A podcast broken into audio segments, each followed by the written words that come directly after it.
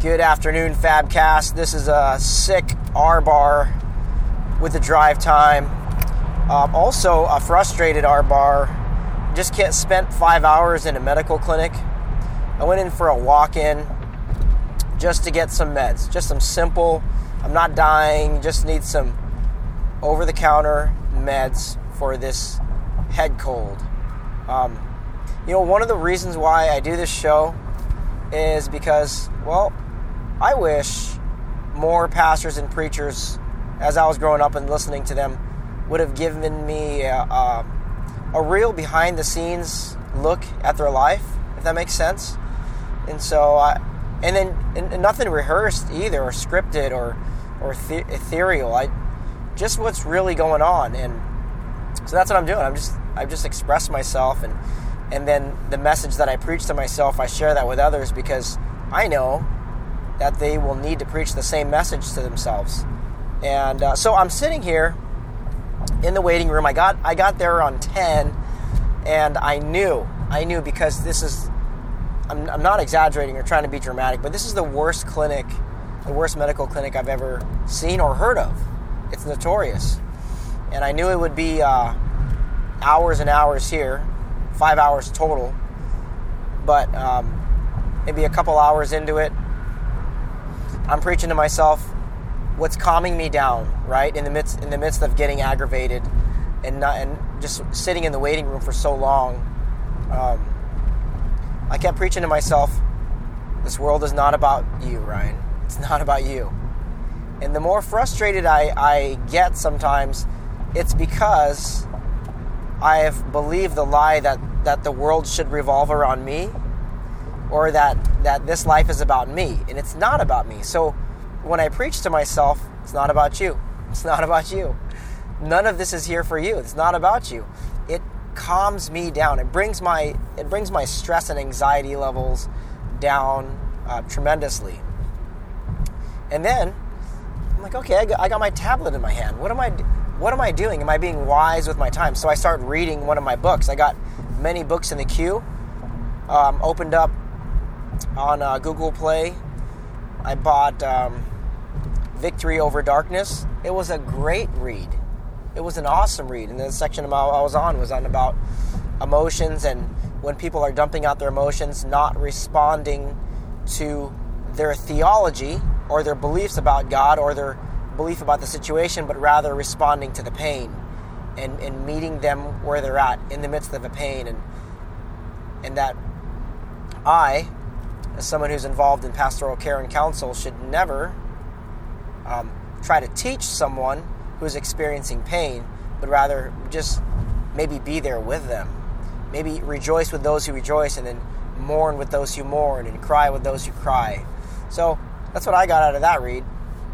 But then into hour number three and hour four, I'm getting aggravated and I I I skip the line, I go up to the counter and I ask the lady, maybe I said, man, maybe maybe I got skipped. Here's my number. I've been here I've been here for a few hours now, and uh, so she gets angry at me. She says, "You you missed your turn," and and I I'm just I, I go, "Oh man, I, I didn't really I didn't see it. I've been staring at the screen. I didn't see my number."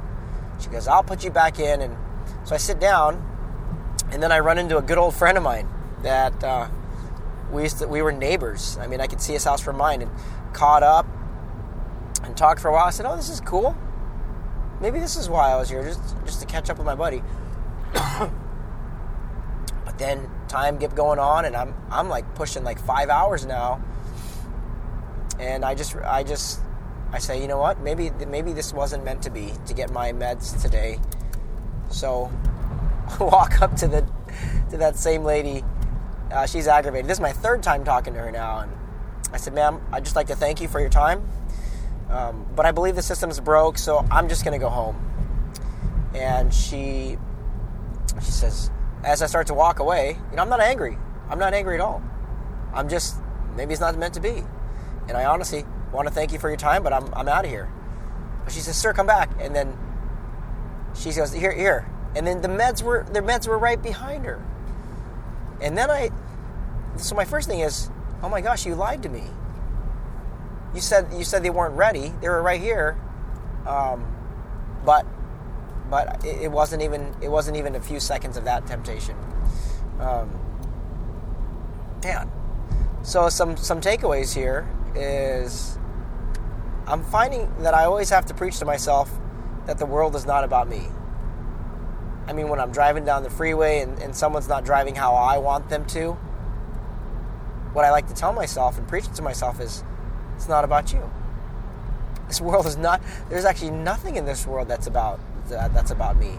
And and furthermore, even Jesus going to the cross wasn't necessarily for me. I mean, I've said this many times.